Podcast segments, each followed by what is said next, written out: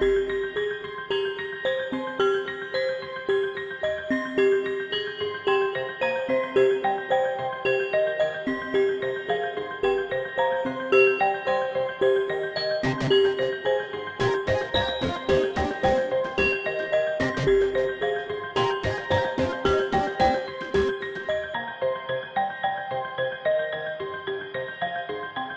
Hikayenin yeni bölümüne hoş geldiniz. Ben Galip. Ben Beril. Ben Demokan. Bu hafta sizlerle özellikle 2000'li yılların başında bütün dünyayı sarsan muazzam bir film silsilesi hakkında konuşacağız. Bir üçleme. Hatta onu da şimdi tam şey değil çünkü sonradan öyle adlandırılmış yönetmen öyle bir planlamadığını ama bütün dünya çapında içerik o kadar birbirini tutuyor ki üçleme olarak kabul görmüş ve isimler de aynı canım zaten. O yüzden normalde ama törsüz de koyardık mesela 2009'da. Hani çekemediği diğer intikam filmi, vampir filmi. Neyse tamam. 2000'li yılların başında dünyayı gerçekten sarsan hikayesiyle, anlattıklarıyla, müziğiyle, sinemasıyla müthiş çünkü. Bir üçlüden, bir film üçlemesinden bahsedeceğiz. Bu hafta konuşacağımız konu Park Chan-wook'un üçlemesini konuşacağız. Bu üçlemenin içerisinde hangi filmler var? İlk önce onu söyleyeyim. 2002 yılında vizyona giren Sympathy for Mr. Vengeance. Daha sonra 2003 yılında çekilen ama 2004'te yayınladılar diye biliyorum. Old Boy.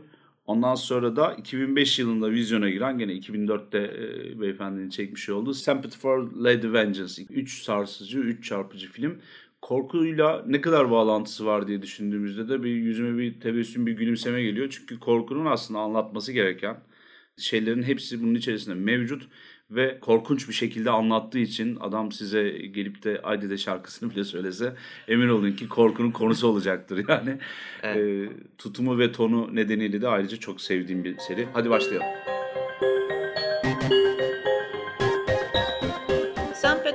Mr. Vengeance ile başlayalım. 2002 yapımı. Yani orijinal ismi Boksuneun Naui. İntikam benim. Boksu zaten intikam demek. Orijinal aslında ismi İntikam Benim. Park Chan-wook burada hem co-writer yani hem senaryoyu yazan ekipte. Ortaklaşa yazıyor senaryoyu. Aynen öyle. Ortaklaşa yazıyor. Aynı zamanda da yönetmen. Oyunculardan burada özellikle Bay Donna var. Geçen Kingdom'da konuştuğumuz sevgili neydi? Sabiha. Doktor Sabiha. Aynen. Doktor Sabiha. Burada gençliğini göreceksiniz tabii. Evet. Kingdom'da birazcık daha uçuk kaçık bir şey burada yani. Burada evet bayağı uçuk kaçık bir burada hatta gençlik. Aktivist birazcık da terörist bir kızı terörist oynuyor. Şimdi şöyle özetleyecek olursak filmi elimizde bir sağır ve dilsiz bir kahraman var. Orta hatta aslında bakılacak olursak biraz aşağı sınıfta bir aileye mensup ve sadece kendisi ve kız kardeşi var. Bir fabrikada çalışıyor ve bayağı gürültülü bir fabrikada çalışıyor. Evet. Ama tabii sağır olması bunun için avantaj. Diğerleri kulaklık takarken bu duymuyor bile. Evet. Yani duymuyor. Kız kardeşi böbrek hastası. İlk önce kız kardeşinin kendi böbreğini vermek istiyor kız kardeşine fakat uyumsuz çıkıyor.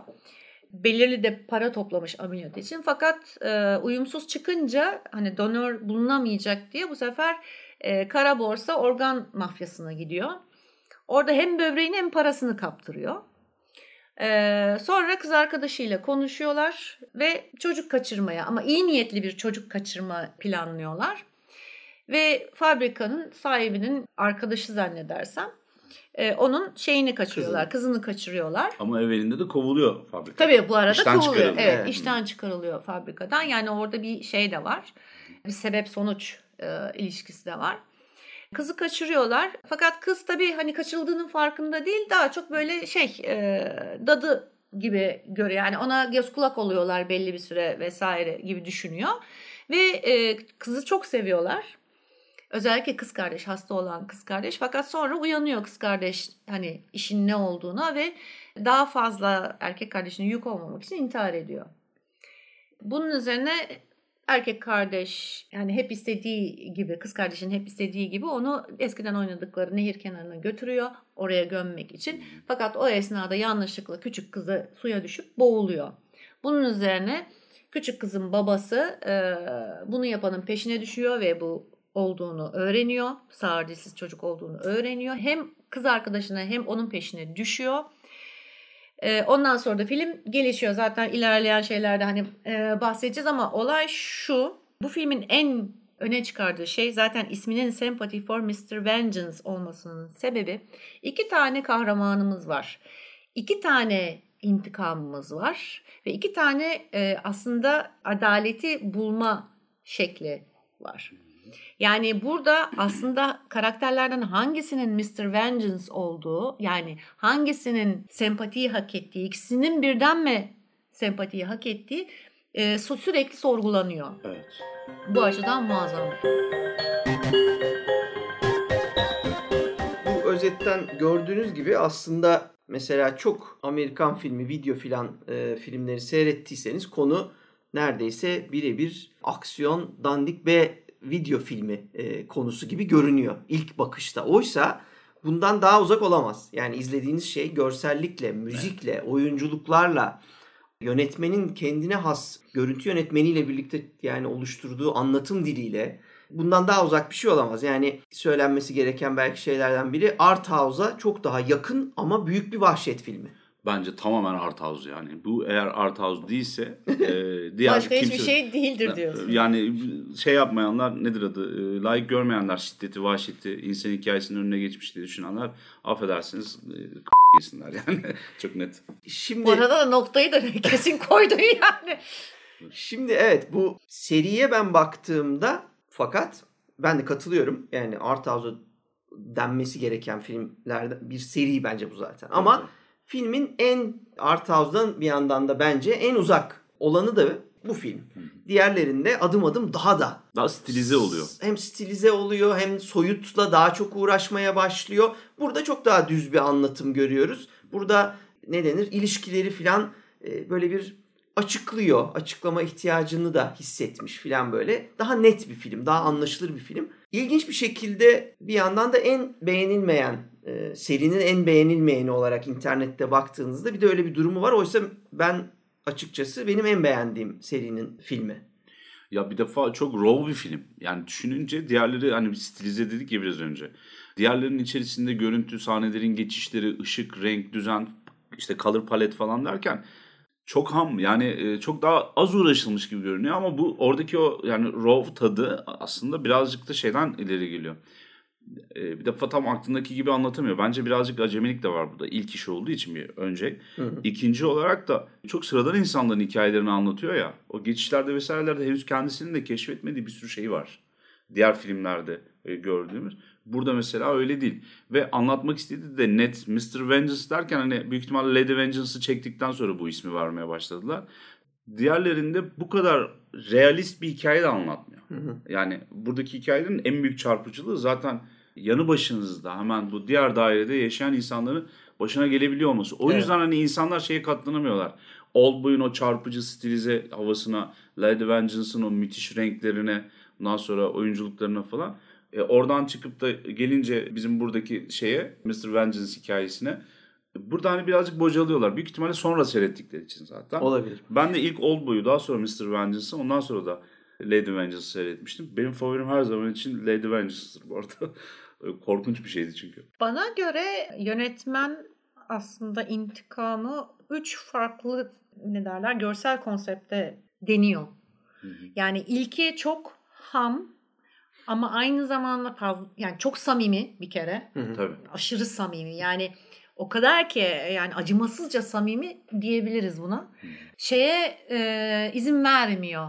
Hayal kurmaya veya hafiflet, yani izleyicinin bunu hafifletmesine izin vermiyor. Doğrudan tokat gibi sürekli vuruyor. Evet. Yani senin kaçma olasılığın yok bu gerçekten. Evet. Ve görüntü olarak da mesela diğerlerinden çok daha bana göre karamsar. Hı hı. Çıkış yok hissi veren bir film. Evet. Ama diğerlerine baktığın zaman yani Old Boy'a ve Lady Vengeance'a baktığın zaman onlarda bir parça daha hani çıkış var, ihtimal var veya en azından hafifletici noktalar var. Hı hı. Ama bunda hiçbir hafifletici şey yok. Tabii canım, acımasız bir film bu. Unsur yok. Bu çok acımasız bir film. Evet. Ve bence aslında içlerinde hani bu anlamda en iyisi. Hı-hı. Şu da var. Buradaki şiddet ve gore diyeyim, öbürkülere nazaran daha sert. Tamam. Yani buradaki şeyi insanın unutmasının imkanı yok. Böyle bir şeyi var filmin. Yani bir çekiç gibi. İlk önce bir vuruyor, geri kalanları için hazırlıyor aslında. Ben de demin Galip'in dediği gibi önce Old Boy'u seyretmiştim. Ardından Sympathy for Mr. Vengeance'ı seyretmeye çalıştım. İki kere başarısız oldum açıkçası. İkisinde de yani aşağı yukarı aynı yere geldiğimde artık o gün için bünyemin bunu kaldırmayacağına karar vererek vazgeçtiğim bir filmdir. Yani bu tarihte olmayan şeyler arasında biridir. Yani benim bir filmden bu kadar etkilenmem ve izleyememem pek yani başka böyle bir örneğim hatırladığım kadarıyla yok. Ama burada belki biraz da işte o dönemle o psikolojiyle de belki ilgili ama beni fena halde çarpıp izletmemişti film. Hangi sahneydi? Yani şeyle birlikte organ mafyasının yok şeyi. kızın boğulma sahnesinde galiba, ben evet. Kızın boğulma sahnesinde yani neyse ben bunu sonra seyredeyim deyip atıp bıraktım. Ha arkadaşlar spoiler alert, biz filmlerle ilgili bir sürü şey söyleyeceğiz. Filmleri yani izleyip bizi dinleyin. Bir ayrıca izleyin ne olur çünkü muhteşem şeyler. Bunları izlememek sanatsal anlamda eksik kalmanız anlamına geliyor. Sinema sanatının böyle bugün atıyorum 360 derece çevremizde bir duvar oluştursak o duvarın içinde mutlaka 3 film bir yer bulacaktır. Bunlar öyle filmler. Evet. Şimdi elimizde bu zar zor izleme filan fişman doğrudur. Ben ama sonunda oturdum işte geçen şeyi I Saw The Devil'ı izledikten sonra gaza gelip dur bir dakika ya ben bunu bir izlemeliyim deyip aynı gece onu bırakıp yani onu bitirip buna başlamıştım ve evet bak intikam böyle anlatılır gibi de gecenin bir yarısı kendi kendime şeyi de biliyorsunuz hani I Saw The Devil'dan da çok hoşlanmamıştım. Ondan sonra da ya işte bu arkadaş bu varken biz ne yapıyoruz falan diye kendi kendime böyle bir heyecanlandırmıştı benim. Bir yandan yönetmen Park Chan-wook, bazı yerlerde de Chan-wook Park olarak yazılıyor. Bu Kore isimlerinde soyadı bir sebeple sona alıyor bazıları. Ama doğrusu Beril söyledi. Park Chan-wook'muş. Baştadır. Evet. Ondan sonra bir kere Batı'dan çok etkilenmiş, iyi anlamda çok etkilenmiş bir yönetmen olduğunu ben düşünüyorum. Çünkü çok karmaşık o yapılarını bütün universal diyebileceğim, bütün herkesin anlayacağı gibi anlatmayı çok iyi beceriyor. Klasik Batı müziğini ve klasik Batı müzik aletleriyle yapılan müzikleri mükemmel kullanıyor. Yani duyguyu biliyor ve bunu ağırlıklı olarak o yönden kullanıyor. Birinci filmde herhalde Kore müzikleri onlar ama böyle bana Balkan müziklerini hatırlatan garip müzikler de çalıyordu.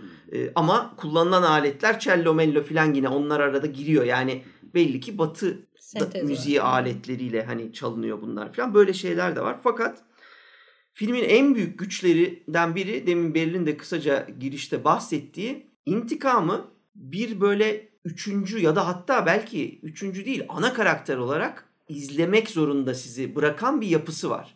Kişi perspektiflerine bölüyor intikamı. Bir hikayeyi birkaç perspektiften izletiyor bize. Tıpkı işte Rashomon'da belki görebileceğimiz kalitede bir atlayış oluyor. Ha bu da haklı, o da haklı. Kardeşim nasıl herkes haklı gibi bir duyguya ya da herkes haksız gibi bir yere bağlama ihtimali veriyor bize. Net bir şeyi varsa bu filmin hiç eyvallahı yok. O kesin. Evet. Evet. Şimdi sen söyledin yönetmenin aslında eklememiz gereken üçüncü ve belki de en büyük güçlü tarafı da edebi kişiliği. Çok iyi bir okur ve okuduğu eserleri de şöyle bir baktığım zaman adamın şeyi falan görüyorsun. Direkt bir Faulkner orada bir yatıyor dev. Ondan sonra bütün klasiklerin yanı sıra ben bir Joyce'u vesaireyi de gene bir yerde yazıyorum. Poe'yu biliyor. Ondan sonra arka tarafta hani Lovecraft'a kadar herkesi ayrı ayrı okumuş, çalışmış, içselleştirmiş. Hatta Old Boy'da kız mesela o intihar eden kız hikayesindeki kız Sylvia Plath okuyordu falan. Aslında sadece müzik açısından vesaire değil, çok ciddi bir yüzü batıya dönük bir adamdan da bahsediyoruz. Bir sanatçıdan bahsediyoruz. Bir dünya çapında bu kadar sevilebilmesinin bir sebebi de o. I Saw The Devil'dan bahsederken burada söylemiştim. Korelilerin çok rahat iletişim kurabileceği, sevebileceği bir eserdi aslında. I Saw The Devil. Ve bizi de çok tatmin etmiyordu. Neden? Çünkü bizim ağız tadımız çok değişti. Kendinize göre konuşun kardeşim. Yani. Aynen. Demokamda ikimiz açısından. Evet. Belli yakaladı filan. Mesela ama burada iş biraz daha başka. Çok dünya vatandaşı bir hikaye anlatıyor. Aslında tam bir insanlık hikayesi gibi anlatıyor. Neden? Çünkü intikam diye bir hadise var temelinde. Ama çok güzel bir şey söyledim. Onu araya şunu gireceğim. Evet. Bunu yaparken kesinlikle o işte hiçbir eyvallah yok dediğim oydu.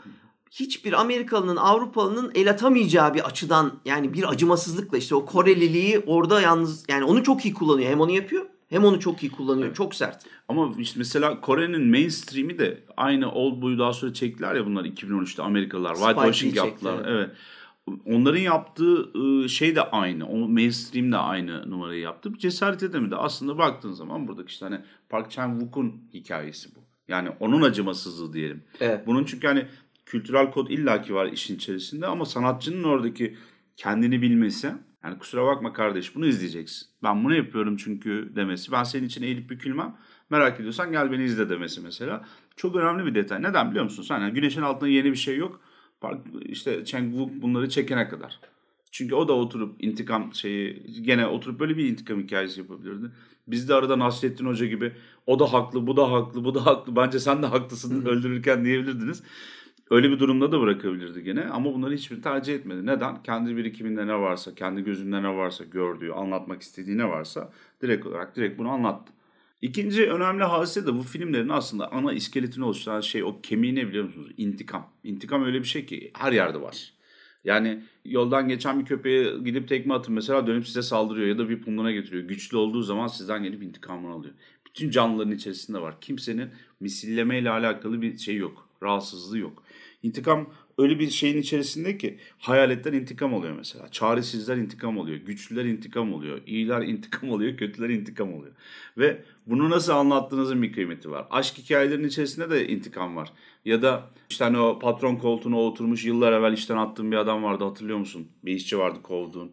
Dediğiniz yerde de intikam var. Ama ne zaman ki siz biraz önce Beril'in çok güzel anlattığı, tanımladığı karanlık bir mizaçla anlatmaya başlıyorsunuz, o zaman iş değişiyor. Yani eserin başına karanlık yazarak olmuyor. Onu bir söyleyeyim. Ruhuna kazımanız gerekiyor bunu. O dünyadan kaçış, kurtuluş yok. Bunu bir defa bir görmesi gerekiyor insanlara. Şey diyebilir miyiz? Bu Monte Kristo Kontu'nun romantizmi burada yok. Yani evet. Burada sıfır o romantizm. Evet. Ya Monte Kristo Kontu da zaten hani yer yer insanların ruhundaki o gazı alsa da gene o da çok karanlık bir eser. Çünkü tabii, adamın başına gelen de az buz değil yani. Gene de romantizmi var içinde. Yani o romantizmi hissediyorsun. O da bir romantizm ve işte o batıdaki o yumuşatma ister istemez. Yani evet. Onu ama izlemeden anlayamazsınız. Yani çok ayrı bir yerde ilerliyor. Şimdi benim hayatımda gördüğüm belki de en sinir bozucu ve en rahatsız edici sahnelerden biri bu filmde. Dandik bir evde oturuyorlar. Herkesin sesi birbirine giden bir ev hayal edin. Tabii canım, her kağıttan duvar derler ya. Kağıttan duvarlar öyle. Ve biz şeyden giriyoruz. 4 tane genç oğlan kulaklarını duvara yaslamışlar. Birlikte birbirlerine arka arkaya dizilmişler. Mastürbasyon yapıyorlar. Kulakları duvarda ne dinliyor? Yan tarafta o demin bahsettiğimiz işte bizim oğlanın, Ryu'nun ablası böbrek acısı çekiyor. Çığlıklar atıyor. O çığlıkları onlar seksi sesler olarak hayal ederek, algılayarak ona mastürbasyon yapıyorlar. Biz bu hiç kesintisiz bir çekimden bahsediyoruz.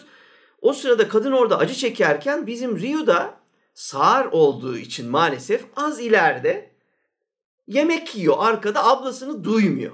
Yani şimdi zaten ben bunu söylerken bile yine tüylerim diken diken oluyor. Evet. Bu o kadar iyi çekilmiş ki. Bunu gördükten sonra zaten değişiyorsun. Bir dakika ya, ben ne izliyorum diyorsun. Ve aşama aşama bu gücü de hiç kaybetmiyor filmde. Evet. Şimdi orada bu zincirleme mastürbasyon sahnesinde yalnız ben bir küçük şarkı koyacağım. Onlar sevişiyor zannediyor. Çünkü üst katta da birisi böyle sevişiyor tabii. Evet, Fight Club tadında böyle duvarları yıka sevişiyorlar. Öyle. Tabii yani öyle hayal ediyorlar dediğim, onlar evet. Bilmiyor yani orada. Evet, onlar sevişme sesi diye. Evet. Ekstradan da şu var. Bu üç namussuz fırlama öğrenci biri diğerinin kafasına çıplak kadın fotoğraf yapıştırmış, ona bakıyor bir anda. Tabii öbürü onu okşuyor. Öndekinin omzunun telini okşuyor falan. Orada böyle arsızlık zirve yapmış vaziyette. Yani. Ama bak mesela bu da şu bakımdan önemli. Ryu karakterini inşa ederken mesela hiç ucuza kaçmıyor. Diyor ki kardeşim buraya çimentoyu, betonu bu betonu yaparken çimentoyu, demiri, şunu bunu hepsini tam koyacağız. Öyle Riva açıklarından şey getirme bana diyor. Karadeniz kumu getirme diyor. İşliyor. Neden? Sağırlık diyoruz mesela. Sağırlıkla alakalı bu çalışmış olduğu atölyede, o fabrikada şey sıkıntısı vardı. Şimdi kulağı duymuyor ama duymanın bir kısmı da kafatasından ileri gelen bir şey, tamam mı? Ve inanılmaz bir vibrasyon var orada. Makineler çalıştığı için yankı yapıp kulağının içi duymasa bile, o ağızdan duymasa bile kafatasından senin kemiklerle algılayabilmen lazım. Buna hiç değinmemişler. Diğerleri kulaklık takarken mesela rahatsızdan, bu takmıyor. İnanılmaz iyi bir gösterge. Yani hakikaten ders gibi ders. Ve çok iyi bir sineması var. Hiç kimse birbiriyle röportaj yapmıyor. Mesela ben bayılırım buna. Adam geliyor, işte en son Star Wars'ta vardı galiba. Anlatamadıkları bir sahneyi geri tarafta seyircinin yakalayamadığı, çok ayan beyan belli olan bir yerde robot iki cücük mücük dedi böyle. Başroldeki karakter de evet öyle yaptım diye başladı anlatmaya. Bu sinema değil ki. Yani bir şeyi izah ediyorsan zaten anlatamamışsın demek oluyor, tamam mı? İzah etmek zorunda kalıyor. Burada da öyle bir şey yok. Her karesinde öyle. Bu böbrek çalan organ mafyasıyla beraber gidiyorlar. Apartmana çıkıyorlar. Birinci kat, evet, ikinci kat, üçüncü katta böyle omuzlar düşüyor. Zor nefes almaya başlıyorlar. Oydu buydu falan.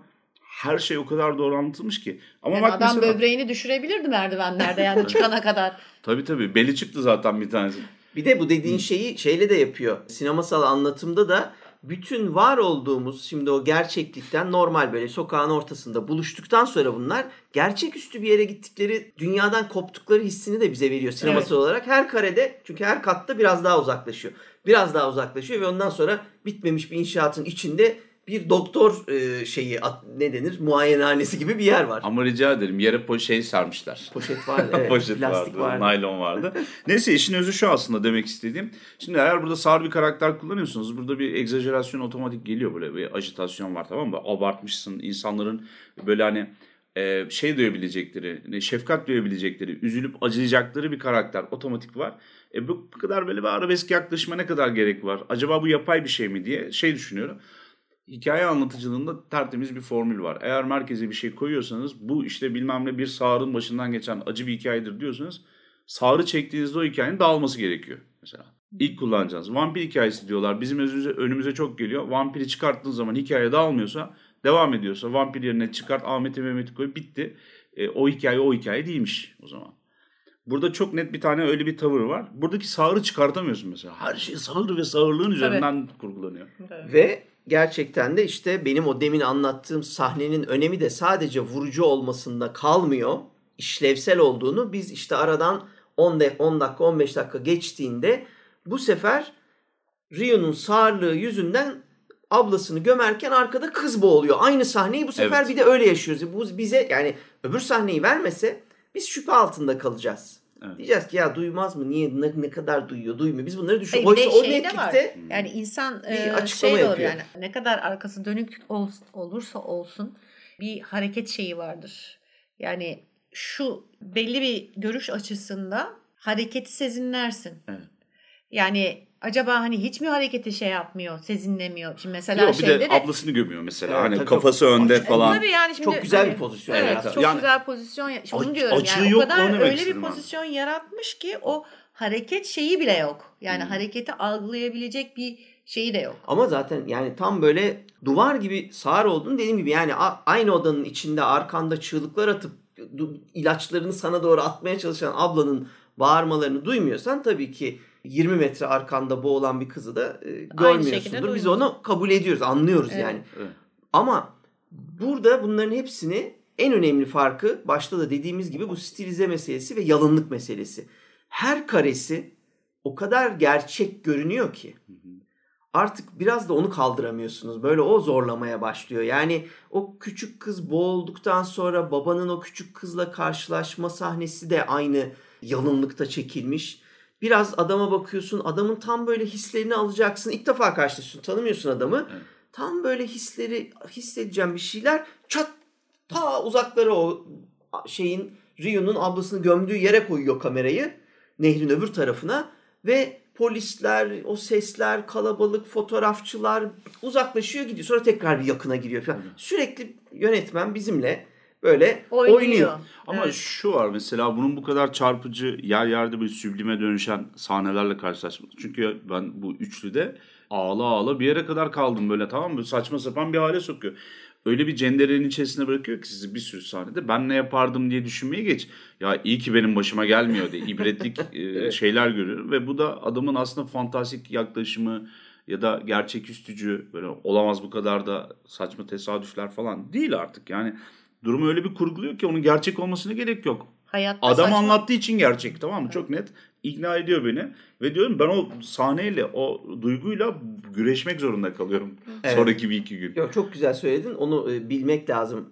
İşte o hep işte sanat ve gerçek meselesi. Oradaki gerçekle buradaki gerçeği ayırt edelim. Onu Galip şimdi çok daha net söyledi. Yani oradaki gerçek derken biz gerçeklik hissi o yalınlıktan gelen filmin içinde oluşan bir şey. Yalınlığın da adını koyalım. Aslında yalınlık dediğiniz şey yalın ve bu kadar kuvvetli olduğunda, bu gene Nazım Hikmet'in sözüne geliyor. O kadar ustaca yazmalısın ki ustalıkla yazdığın anlaşılmaması gerekiyor. Buradaki yalınlık dost. Yalın geliyor ya bize. Aslında yalın falan değil. O kadar iyi çalışılmış ki. Biz bugün Netflix filmlerine ya da bilmem nelere, şuraya buraya baktığımızda hep bir içimize bir şeylik var ya, böyle hala içine sinmeme var ya, böyle sezgisel olarak beğenme. Onun sebebi az çalışılmış olması. Az çözümlenmiş olması. Sahne için biraz daha çalışalım, daha iyi bir şey yazalım. Bunu düşünmeden hani apar topar çektikleri için hızlı olsun diye.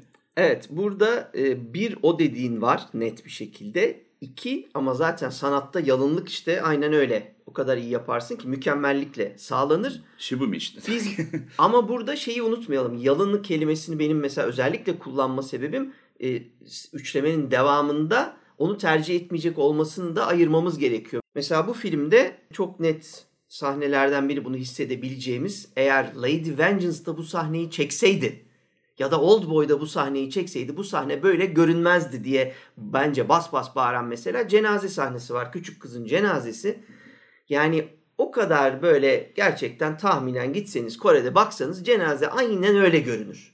Aynen öyle görünür. Yani o kadar boş, o kadar böyle siyah beyaza neredeyse yaklaşacak kadar ışıkların, şeylerin önemsiz olduğu, insanların duruşlarının gerçekçi olduğu, orada olan olaya işte insanların birbirlerine olan bağları, bağsızlıkları, kopuklukları filan böyle. Ama şeyi de unutmayalım.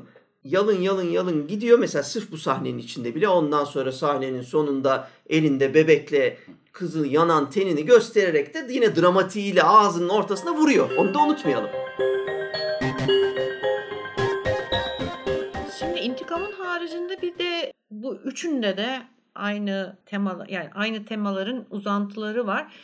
Mr. Vengeance'da da mesela bunu görüyoruz. Bir kere sınıf farklılıkları. Bunu Kingdom'da da konuşmuştuk. Hı hı. Yani çok kesin çizgiler var arada.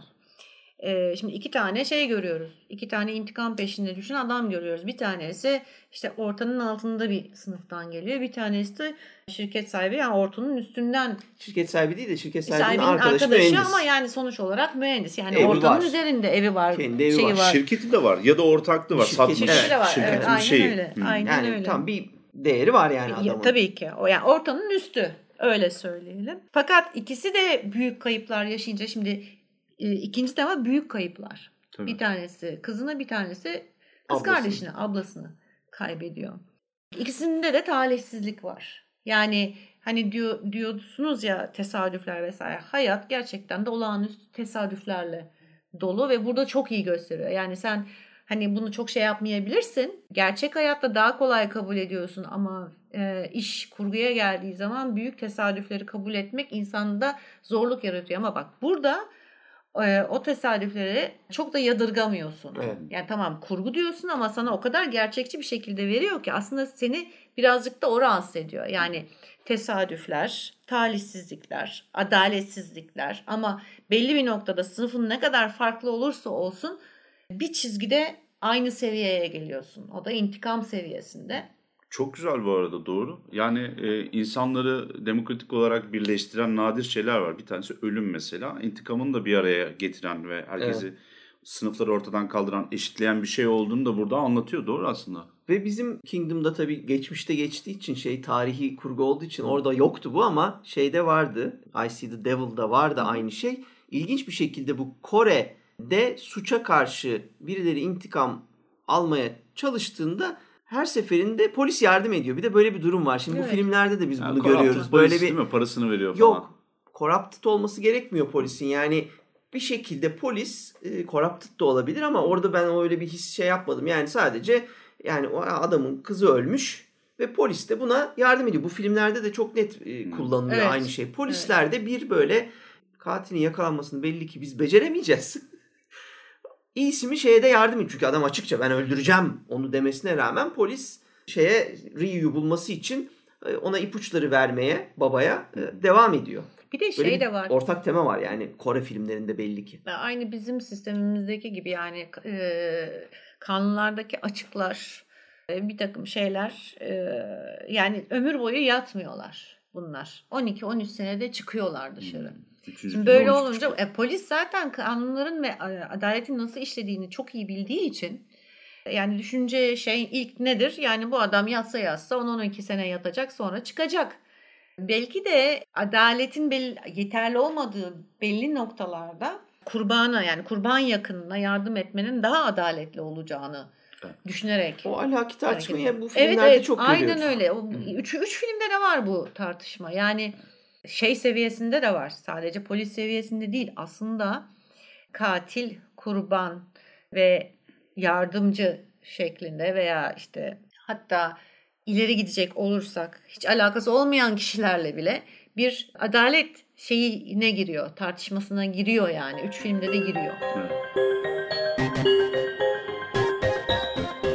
Ya aslında tabii sanatçının burada ne anlatmak istediği önemli, neyi öne çıkartmak istediği önemli. Kriz zamanlarında ya da hani sarsıntıların olduğu, bocalamanın çok sıkça yaşandığı dönemlerde toplumun ruhunda bir şey oluşuyor. Türkiye'de adım adım buna gidiyor. Kadın cinayetleri, çocuklara karşı yapılanlar.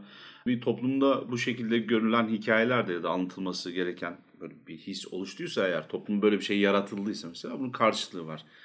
Yani böyle bir hikaye anlatılıyorsa bunun karşılığı var. Bu da neden ileri geliyor? Genelde toplumda adaletsizliğin yaygın olmasından geliyor. Türkiye'de de bu hem gelir adaletsizliği hem yapanın yanına kar kalması mesela. Kadın öldür, çocuk öldür. Ondan sonra bir kravat giy, deki ondan sonra namus meselesi. Tak erkeği hemen ömür boyu ya da müebbet ağır yatacaksa eğer mesela. Ağır yatmak başka bir şey. Ağır, yani ömrünün sonuna kadar. Açık cezaevi yok bilmem ne yok yani çürüyecek içeride. Bunu yapmak yerine mesela 15-16 sene sayıyorlar. Arada bunun indirimi var, şunu var, bunu var. İnsanların içi tatmin olmuyorlar. Şimdi alınan cezalardan, işlenen suçtan adam sırf bıçak denemek için kadın öldürdü. Şimdi o psikopatı yaratan bir toplum var. Bir tane adam tabii ki o özel biri. Başka kimse yapmadı bunu. Evet. Ancak onun bir ortaya çıkış sebebi var. Bunu da bir düşünmek, görmek gerekiyor. Bizim anlattığımız bu intikam hikayeleri de hani öyle gökten zeminle inmiyor sonuçta. Bunlar aksine toprağın üzerinde hissediliyor. Bu nedenle bu adalet duygusunun eksikliği nedeniyle, tatmin olmamak, cezalar, şunlar bunlar nedeniyle ortaya çıkıyor bu hikayeler. Ama şimdi unutmamamız gereken bir şey de var. İnsanlar bu daha sonra hani vigilante vesaire gibi bu yıkım yaşamış ya da bocalama sıkıntılarının olduğu dünyada zamanlarda ortaya çıkan hikayeler. Bu kendi adaletini sağlayan halk savaşçısı ya da toplumun içerisinden katmanların arasından sıyla gelmiş sıradan ama adaletini kollayan adam hikayesi çok yaygın. Yani Punisher örneği, işte doktor neydi mimar John Kersey, Deadwish'teki. Bunların hepsi gene toplumun kendi içerisinden çıkıyor. Ama unutmamamız gereken bir şey var. Kişilerin adaleti çok pürüzlü bir şey. Herkes kendi adaletini uygulamaya başladığında başka adalet sahalarına girmeniz gerekiyor. Kaos olurdu. Aynen öyle. Bir toplum sözleşmesinin içerisinde böyle bir şey yok. Aslında herkesin kabul edebileceği bir şey olması lazım. Hı hı. Ama adalet şu an ne yazık ki doğru çalışmıyor. Ve bu yüzden de insanlar kendi adaletlerinin peşlerine düşüyorlar. Bunu vaktinde şeyde de anlatmıştık. Bu 1800'lerin başındaki o şey hikayesinde de. Galiba Michael Kors hikayesinde anlatmıştık. Jean-Jacques Rousseau'nun toplum sözleşmesi hikayesinde eğer adam kendisini ya da vatandaş kendisini güvende hissetmiyorsa, haklarının savunulduğunu hissetmiyorsa o sözleşmeyi tek taraflı olarak feshedebilir diyor. Yani ve haksız da değil bu arada. Kimse de yanlış da diyemez bu duruma. Evet ve şimdi zaten bu yavaş yavaş Türkiye ile hissettiğimiz örnek meselesini sen söyleyince şunu da belirtelim. Bu film bir yandan hiçbir zaman tek bir şey anlatmıyor. Bir kere zaten bu kadar iyi filmler böyledir. Çok şey anlatırlar ve toplumla ilgili de bir sürü şeyi dışa vururlar. Siz bu vahşeti izleyemiyor olabilirsiniz ya da size tesadüfler ya da bir insanın bu kadar çok şey yapabilmesi garip gelebilir, inandırıcı gelmeyebilir. Odur budur ama filmin bütününe bakarsanız toplumla ilgili bir şeyi çığlık çığlığa bağırmaktadır. Bunlardan yine Türkiye ile de eşleştirebileceğimiz ne var mesela bu filmin içinde? işsizlik sorununu, insanların işten atılmasını sebepsizce ve aç kalmalarını, bu yüzden de aile intiharları mesela filmin içinde var olan bir konu. Biz bugün bu sene yaşamaya başladık ülkede, açıkça medyaya düştüğü için bu sene diyorum, yoksa hiç muhakkak vardır da işte medyaya yansımamış olabilir. Böyle şeyleri de, bunlar hepsi birbirini tetikliyor. Yani bir adam intikam almaya çalışırken kendine zarar veren de çıkıyor karşısına. Bir yaptığı şeyin bir sonucu olduğunu da görüyor. Atıyorum işte bizim mühendisin işten çıkarıp gelip karşısında kendini kesen ustabaşı ailesiyle beraber işte zehirli bir şeyler yemişler, intihar etmişler gibi bir şeyle adam yüzleşmek zorunda kalıyor kendi intikam yolculuğu sırasında, bizim Ryu'yu ararken filan. Böyle şeyleri de gösteriyor bu film. Evet. Bir de şey de var ya, mesela son zamanlarda o da var. Şimdi kanunların yetersiz kaldığı yerde senin dediğin gibi galiba, yani tam olarak ceza yetersizse ve tatmin olmamışsa kurban yakını, öyle söyleyeyim. Bu sefer kendi adaletini belki en ekstrem ya da en hani uç noktada değil ama belli bir noktada almaya çalışıyor. Mesela hayvan hakları bizim ülkemizde, yani öldürüyorlar ve hani maksimum çarpılacak ceza para cezası. Ki en son çıkan kanuna göre şimdi artık hapis cezası da var. Ama şeye bakıyorsun, yani geneline bakıyorsun, insan öldüren de hani çok yatmıyor, çıkıyor. Cezaevinde yani yer yok zaten. Yani cezaevlerinde yer olmadığı için yani ihal vesaire falan. Aynen öyle. Şimdi ne yapıyor? Hayvanı öldürülen veya buna şahit olduğu zaman, bir hayvana eziyet olduğunda mahallece toplanıp adamı haşat ediyorlar. Tabii. Ve bu çok sık rastlanmaya başladı. Yani orada köpeğe tekme atan birini gördüğü zaman bütün esnaf toparlanıyor. Böyle güzel bir dayak çekiyor. Bizim Göktü'yle başımıza geldi Kadıköy'de. Adam bir köpeği diyor, kendi köpeğim ya falan diyor. Kağıt toplayanlardan biri. Biz de bir barda oturuyorduk Göktü Can Baba'yla. Bir anda harala gürele sesler, kavga çıktı. Kapının önüne çıktık, bir baktık, bir pataklamışlar herifi. Baba itti bir çocuk almış böyle kolunu, kafa kol yakalamış herifi de. Böyle kolunun altına, abi bırakın beni falan diyordu. Gençler bayağı zıplamışlar adamın üzerinde. Polise verdiler ondan sonra da. Bu köpeği dövüyor diye. Köpeği de elinden almışlar tekrar bunu. Bu ama çok eskiden beri vardır. Anadolu'da en fazla adam büyük ihtimalle tavuğuna kış dedi köpeğimi vurduyla öldürmüş. Tabii. Aile kavgalarının bu, hani şimdi birazcık daha bunu yoğun yaşayanlar Doğu Güneydoğu oldu. Orada da haberleri gelirdi hep de. İşte aileler arasında bir çocuklar, iki evcil hayvanlar yüzünden çıkan kavgada 2 kişi vuruldu, 3 kişi yaralandı. Ya da hani ne bileyim tatsızlık yaşandı, bilmiyorum. Tatsızlık deyince 20 kişinin altına savaştığı yer yani. Şimdi kurbanın yakını tatmin olmuyor çünkü. Diyor ki adama ceza verdiler, onu da indirdiler. Adam hiçbir şey olmadan elini kolunu sallaya sallaya dolanıyor. Giden de geri gelmiyor.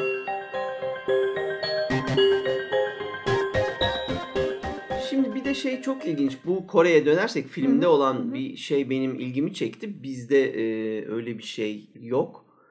Belki dünyanın hiçbir yerinde yok, bilmiyorum. Bu kendi yakınının otopsisine girme işlemi. Ben böyle bir şey hiç ne duydum ne gördüm ama yani belki istekle yapılan bir şey falan olabilir ama çok zor yani. Bizde olmadığını biliyorum. Burada biz adam hani ölen kızının otopsisine giriyor. Biz bunu şimdi tabii bu filmin işte sertlikleri bunlar. Yani bunu birebir otopsi değil tabii ki, adamın yüzünden yansımasını bize gösteriyor. Otopsi adamın yüzünü ve sesi duyuyoruz ve adamın yaşadıklarını yüzünden anlıyoruz. Güzel bir anlatım şeklidir ve yine bu demin sağırlık konusunda yaptığı şeyin bu sefer zıttını yapıyor yönetmen ve bizim Ryu'nun ölen ablasının otopsisine de giriyor adamımız baba. Orada da esniyor mesela. Öbüründe çektiği acının karşılığında artık öyle bir psikopata bağlamış ki. Tabii kaşarlanmış artık o. Katmerlenmiş çocuk. Ve onu da şeyde görüyoruz. Onu da bence sinemasal anlatımda 10 numara bir iş olarak onu da bir örnek vermek istiyorum. Kızı öldükten, cenaze yakıldıktan sonra evde uyurken kızının işte hayali, ruhu, artık ne derseniz, rüyasında ya da gerçekte onu hiçbir zaman bilemeyeceğiz. Ama bunu ziyarete geliyor ve orada o ana kadar adam sadece mutsuz. Adam dertli, mutsuz, şu bu. Ama ta ki kızı o boğulmuş, sudan yeni çıkmış haliyle ayakta salonun içine damlarken baba bana neden yüzme öğretmedin deyip babasına sarıldığında adamın yüzünde çok temiz deliriyor. Tabii. Adam orada görüyorsunuz böyle bir şey kopuyor. Orada bir şey kopuyor ve ondan sonra zaten işte bu söylediğimiz şeyler yaşanmaya, intikam hızlanıyor, büyüyor Ve yani işte bizi zaten o hiç beklenmedik acayip sona götürüyor. Bir de orada çok belirgin bir suçluluk duygusu var zaten. Yani yeterince kızıyla ilgilenmemiş. Yani tabii işti güçtü vesaire. Bir de boşanmanın suçluluğu. Verdiği o suçluluk da var tabii. Koruyamamış. İşte bu Galip'in demin söylediği şey. Ataerkil toplumlarda erkek dişiyi ve çocuğu korumak zorundadır. Ne olursa olsun. Ve her iki tarafta da koruyamıyor. Yani Ryu ablasını koruyamıyor evin erkeği olarak. Öbürkü de çocuğunu koruyamıyor. Yani kendi evliliğini koruyamamış ayrı. Bir de çocuğunu da koruyamamış. Yani bunun ağırlığı çok işte zaten büyük. Evet, o hepsi birbirinin üstüne biniyor. Öyle yükleniyor. Evet. Ya Park Chan-wook'un galiba en iyi yaptığı şey o dehşet sahneleri falan değil. İnsan yüzü çekmek. Yani bu da nasıl oluyor? İyi bir oyuncuya ihtiyacınız var ama daha çok ihtiyacınız olan şey iyi bir oyuncu yönetmenine. Yani oyuncu nasıl yöneteceğini çok iyi biliyor. Suratın nereden nereye geçmesi gerektiğini. O spektrumdaki, o duygu spektrumunda skalasındaki oynamaları bütün kaslarıyla çalıştırıyor. Büyük ihtimalle ayna karşısında sabaha kadar bunları döve döve çalıştırdı. Ya da hani böyle motive etti. İyi oyuncularla da oynuyor ama metot oyuncuları. Ama şey de var. Şimdi oyuncu da şimdi ustasının elinde parlar. Tabii. O kesin. Bir de işte dediğin şeyin üstüne yönetmenlikte işte hangi açıdan çekti, o sırada kullandığı sesler falan hepsi birden üst üste bizi zaten çarpıyor. Yani işte hani adı kompozisyon olduğu için insanlar hani başka bir şey zannediyorlar ama tam bu ya hani böyle onu yaratabilmek. Şimdi şey söyleyeceğim ama kendi adaletinizi kesinlikle kurgulamamalısınız. Öyle bir şey yok. Türkiye'de adaletsizlik var bilmem ne. Kaybetmemiz gereken tek şey adalete karşı olan saygı. Ben inanç, bunu doğru. Bazen şey yapamıyorum. Yani yaşayamıyorum bu duyguyu. Birçoğumuz da böyle hissediyoruz. Elimize geçse parça pincik edeceğiz falan. Fakat bunu kaybetmememiz lazım. Neden biliyor musunuz? Aslında bu film de onu anlatıyor. İntikam alan adamların, kadınların hikayesi değil. Bir defa herkesin tertemiz 3 tane intikam var. Bir tanesi bizim Sauroğlan'ın tendonlarını keserek babanın böyle teatral bir şekilde epik destansı bir öldürmesi, suya boğması falan. Ama karşılıklı önce bir durmaları, konuşmaları falan müthiş bir stand-off'un ardından bu gerçekleşiyor. Ondan sonra onun bir öldürülmesi ve küçük kızın intikamı. Daha sonra hani bizim oğlanın gidip böbrek şey yapanlardan mafyasını almış olduğu bir intikam var.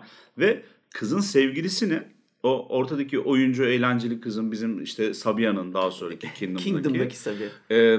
Gaddarca öldürülmesi, o babanın artık çizgiyi açtıktan sonraki öldürmesinden sonra baştan sona tamamen yalan, çok uyduran, kendi kafasında bir dünyada yaşadığı zannedilen kızın. Değil mi? İnanmadın değil mi sen de? Evet, kankası olan o. Terörist. Ama okumuş etmiş. Çete.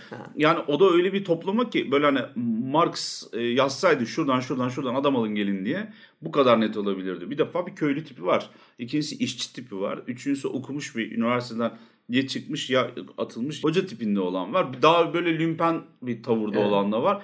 Bayağı fıkra gibi gelmişler 3'ü 4'ü ve neyle öldürüyorlar? Bayağı bildiğiniz kasaturalarla öldürüyorlar, tamam mı? Hani silah depolarından çalınmış M16 şey vardır. M9 bayonetti galiba. Onunla mesela en son adamın üzerine yaftayı o şeyi etiketi yapıştırıyorlar. Ya orada da bir intikam var. Şunu anlıyorsun ama sen adaletini aramaya, kurgulamaya gittiğin zaman aslında kaçınılmaz olarak bir yerlerde bir şeyleri kırıp döküyorsun. Ve ondan sonra da sen bir başkasının adaletin içerisindeki kötüye dönüşüyorsun. Evet. Ve senden de intikam alınıyor. Anlatabiliyor muyum? İntikamcı. Durdurulamayan bir döngü başlıyor. Evet, yani aslında çok söylenen intikama almaya gidiyorsan iki mezar kaz derler ya mesela. Hani o dava hani o laf tam anlaşılmıyor ama film burada nefis bir üçle aslında üç mezar aç diye söylemek istemiş belki de. Çok güzel bir şekilde formüle edip anlatıyor. Hemen bir ek yapacağım. Sen çok güzel bir noktaya değindin çünkü bu gelen en son kızın işte terörist arkadaşları dediğin o gelen grup aslında toplumu temsil ediyor. Çünkü toplumun her kesiminden insan var orada. Yani şey olarak, karikatür olarak görüyorsun. Toplumun her kesiminden neredeyse bir şey var. Bir kişi var. Bir kişi var. Bu da demek oluyor ki aslında sen topluma karşı da bir suç işliyorsun kendi intikamını arayarak. Evet. Böylelikle toplum da senden bir şekilde intikam alacaktır. Evet. Kendin eğer ele alırsan adaleti, almaya çalışırsan. Filmin sonuna işte geldiğimizde bana sorarsanız zaten o noktaya kadar böyle su gibi akan, hiç hatasız, enfes bir iş var. Bu söyleyeceğim şey de tabii ki hata değil ama Bu olan olay sürpriz. Sonda gerçekten müthiş, yalnız olduğunu müthiş zannettiğiniz, yani uydurduğunu zannettiğiniz şeyin, Rio'nun sevgilisi Jung Mecha filan gibi bir ismi var kızın. Hı. Jung Mecha'nın aslında gerçekten bir terörist gruba dahil olduğu ve öcünün alındığını gördüğümüzde biz bunu anlıyoruz aslında. Ve müthiş bir kara komedi zaten, yani hiç bitmiyor o kara komedi. Yani sonda adamın göğsüne takılmış yaftayı okumaya çalışırken ölmesi bile, yani dillere destan bir final. Kesinlikle. Fakat orada kızın sesini tekrarlayıp yeniden açıklayınca böyle sanki aptala anlatır gibi anlatmış olması, filmin sonunda evet, diyalog koymuş olması çok Amerikan vari bir hareketti ama evet, Batı'dan bu kadar etkilenmiş bir insanın bunu yapması da çok şaşırtmadı. Az şaşırttı, biraz şaşırttı ama yani olmasa da olurmuş. Birileri müdahale etmiştir. Abi tamam, yani çok adrese teslim bir film olmaya başladı bu artık. Ve herkes bununla artık iletişim kuramayacak diye bir de onu hatırlatsak diye. Bu arada kız davasında da şöyle bir şey var. Kız gerçekten tek kişilik bir ordu ve hayatta kalan bir survivor tabir ettiğimiz böyle bir kişi. Zaten hani dışarıda sokakta büyümüş, kendi başına takılıyor, 3 kuruşun hesabını yapıyor. Bir anlamda broşür dağıtıyor falan. Evet. Böyle ilginç bir tip. Bu bizimkinin ciddiye alınmadığı kadar ciddiye alınma durumu da var. Çok hareket halinde olduğu için bir sürü ayrı yerle temas etme durumu da var. Yani Kuzey Kore'ye geçecekmiş, teknede yakalamışlar. Evet. Bundan sonra başka yerde bilmem ne dağıtırken içeri almışlar. Zaten bilinen bir şey de var, akışı da var. Ama derinlemesine bir bağlantı, öyle bir militanlık bir durumu yok. Büyük ihtimalle dedik ki böyle bir durum var. Başıma bir şey gelirse bu kişi. Diğerleri de geldiklerinde aslında de değil, katil de değiller mesela. Evet, görev olarak. Bir vazife gereği getirip orada öldürüyorlar ve hakkını da vere ve kimse birden fazla vurmuyor mesela. Yani o ritüelistik bir ayin gibi bir sahne oluyor. Yani gösteri gibi, nasıl söyleyeyim size. Usulüne göre öldürüyorlar yani kendi usullerine göre. Yani stadyumda falan gerçekleşti olur. O kadar bir şeyin içerisinde, protokolün içerisinde gerçekleşiyor. Herkes birer tane vuruyor. İşte evet, orasına burasına o ikinci vuruyor. O bağlantısı aslında bir anlamda ben oraya çok benzettim. Yani Sendemin Brutus hikayesi. Aha. Yani bu senatoda pek çok kişi tarafından öldürülen Sezar gibi. Evet. Dik diş ettiler zaten. Aynen. En sonunda da o yafta hikayesine de bayılırım. Bayağı suçlarını, günahlarını o fraksiyonların cezalandırma biçimi olarak devrimci şiddet değil, yani cezalandırıldı falan diye hak yerini buldu gibi. Üzerine saplanması durumu var. Orada hani senin bu dediğin gibi kızın laflarını tekrarlamak yerine o yaftada yazanı belki de okunması çok daha şiirsel bir şeyle kapayabilirdi ve çok da bomba olurdu. Çünkü ben de orayı yapamadım.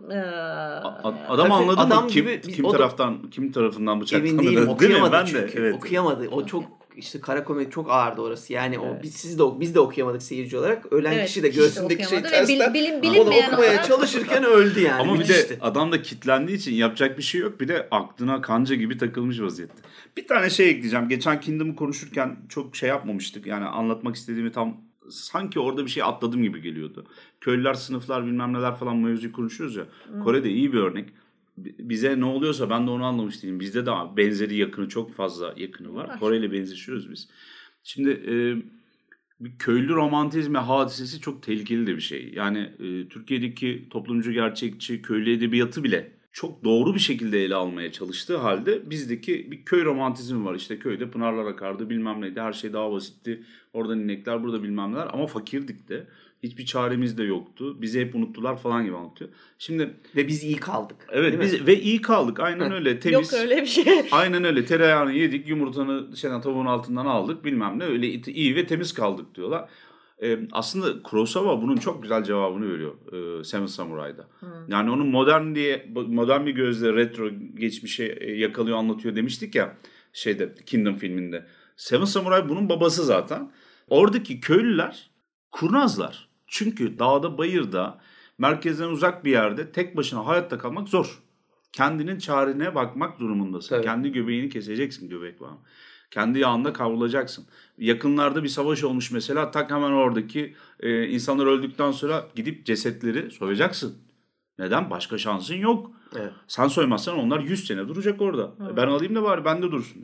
Seven Samurai'da da 7 Samurai'da da bir anda köylülerin iyi zırhlarla, böyle iyi bir mızrakla o talime geldiğini görüyorsun. Diğer herkes bambu kullanıyor.